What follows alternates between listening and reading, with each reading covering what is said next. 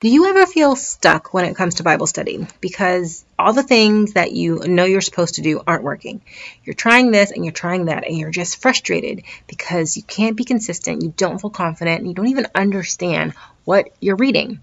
Well, this is a common struggle that I hear from the ladies inside the Women Finding God community, and we are going to talk about that today. Are you currently walking through a hard time, trying to figure out how you can trust God's plan and timing when things just don't make sense? Are you struggling to depend on Him for help and answers because you've been disappointed and let down time after time? Take a deep breath. I got you. Welcome to Your Bold and Courageous Life. I'm Latoya, and I am a Christian spiritual growth, mindset, and life coach. I'm also a single mom of four boys, a recovering perfectionist, and a former scaredy cat. And I got to know the real God. And then He showed me who I was loved, cherished, valued, and cared for. And guess what? He wants the same for you. There are seasons when life sucks, but you're never alone. God is always with you, fighting for you and loving you through the pain. He is faithful. On this podcast, each episode is going to be filled with encouragement, biblical truth, and practical tips to help you grow closer to God during the hardest times of your life. And we're going to do a whole lot of real talk because I'm a tell it like it is kind of gal. If you're ready to stop worrying about everything and just live your life safe in the arms of the Father, you're in the right place. This journey may not be easy or pretty, but I promise you, it's a thousand percent worth it. I'm so glad you're here. Let's get to work. So, today we are going to talk about a couple of common Bible study struggles that I have seen um, inside the Women Finding God community and also with the women that I work with um, through private coaching. I hear so many times from ladies that they just feel stuck.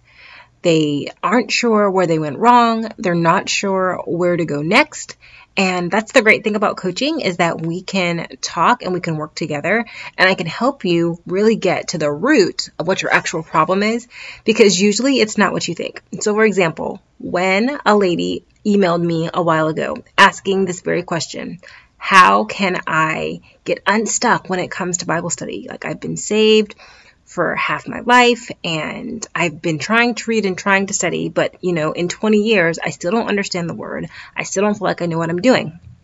And so this sweet lady actually thought that there was something wrong with her um, because she was having such a hard time. And that wasn't true. She just had some things that were going on that were kind of self sabotaging all of her efforts when it came to Bible study. And so today I want to share with you three surefire ways that you can sabotage all of your Bible study efforts. And you might not even know that this is what you're doing. So, the first thing that we want to talk about is looking at the Bible translation that you are using during your reading or your study time. I'm not going to throw any translation under the bus, but 99% of the time, when I hear from ladies that are having this struggle, they're using a particular translation and it's tripping them up.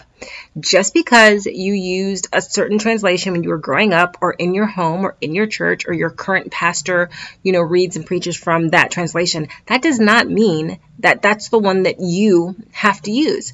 There is no perfect or correct or more biblical translation of the Bible. We have so many options, and that's actually a good thing because you need to be using a translation that you can read and understand. Otherwise, you're not going to pick the thing up. And if you don't pick it up and open it to read it and dig into it, then you're not going to grow your faith and you've wasted your money and like your time as well. So if you are really struggling to understand your Bible, to, you know, get the gist of what's going on, it might be time to check out a new translation. And you don't have to toss out, you know, whatever translation you're using, but just take some time and hop online and check out a few translations to see if there's one that's going to serve you better for where you're at right now. And you can always go back to your original one if you want to, or you just might find a new favorite. And if you need some help when it comes to choosing a translation, I'm going to leave a link in the show notes where I outline all of the different types and some options that's going to help you really um, find a choice that's going to work for you.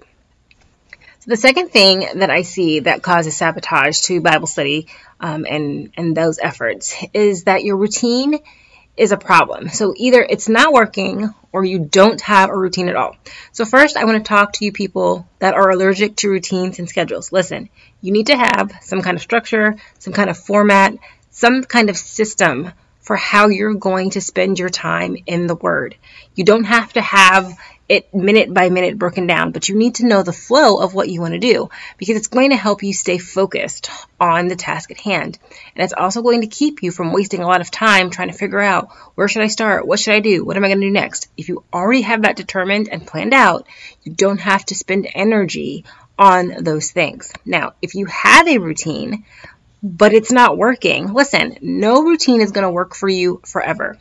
As your seasons of life change, your routine needs to change with you. Getting up at 4 a.m. to study for two hours a day is probably fine if you're single, if you're a student, if you don't have any other responsibilities outside of yourself. That's not going to really fly if you're up all night with the baby or you're up all night talking to a teenager or caring for, you know, an, an aging parent or if your work schedule is suddenly different. Your routine needs to work for you. If it doesn't work for you, it's not working. So don't be afraid to make tweaks and changes whenever you need to. And the third way that I see um, that we often sabotage our Bible study time is that our timing is just terrible. Listen, the time of day that you study is important. And hear me, because I'm not talking about the you have to spend the first hours of your day with God, that kind of a thing. I mean, if that works for you, go right ahead. But if it doesn't, try something different. So here's a quick a quick clue um, that you might need to find a better time for your Bible study. If every time that you sit down to study your Bible, you fall asleep, then that means that that time is not working for you. It's either too early in the morning or it's too late in the evening. I cannot study my Bible first thing in the morning or at the end of my day because I'm not fully awake yet in the morning and I'm exhausted from doing all the things. At the end of the day, I always fall asleep. So that doesn't work for me. If that doesn't work for you, then find a time in the middle of your day that is going to find you alert and able to focus and stay awake. Nap time is great. Afternoons, your commute if you're working. Like get creative. Think outside of the box to find that time that you need. Now, another key that you probably need to pick another time is if you keep forgetting to do your Bible study or if you run out of time to get it done every single day. If you get to the end of the day and you're like, oh man, I totally forgot. I wanted to read three chapters in Romans today. Or, oh man, I really meant to do that, but I just didn't have enough time. It's time for you to take a hard look at how you were spending your day. Look at what you're doing with your time because I guarantee you that there's some kind of time suck going on during your day where you could instead use that time to be in the Word. So pick a time that actually works and then protect it. Don't allow anything else to creep into that time as best you can so that you can get it done. Listen, you don't have to stay stuck when it comes to any part of your spiritual growth, especially not your Bible time. You just need to think through what you're doing and think through if it's actually working for you. Because the second that something is not working for you anymore, that is when you need to start making changes, and there's nothing wrong with that. Thanks for joining me on your bold and courageous life. I pray that this episode helped you grow closer to God in some way.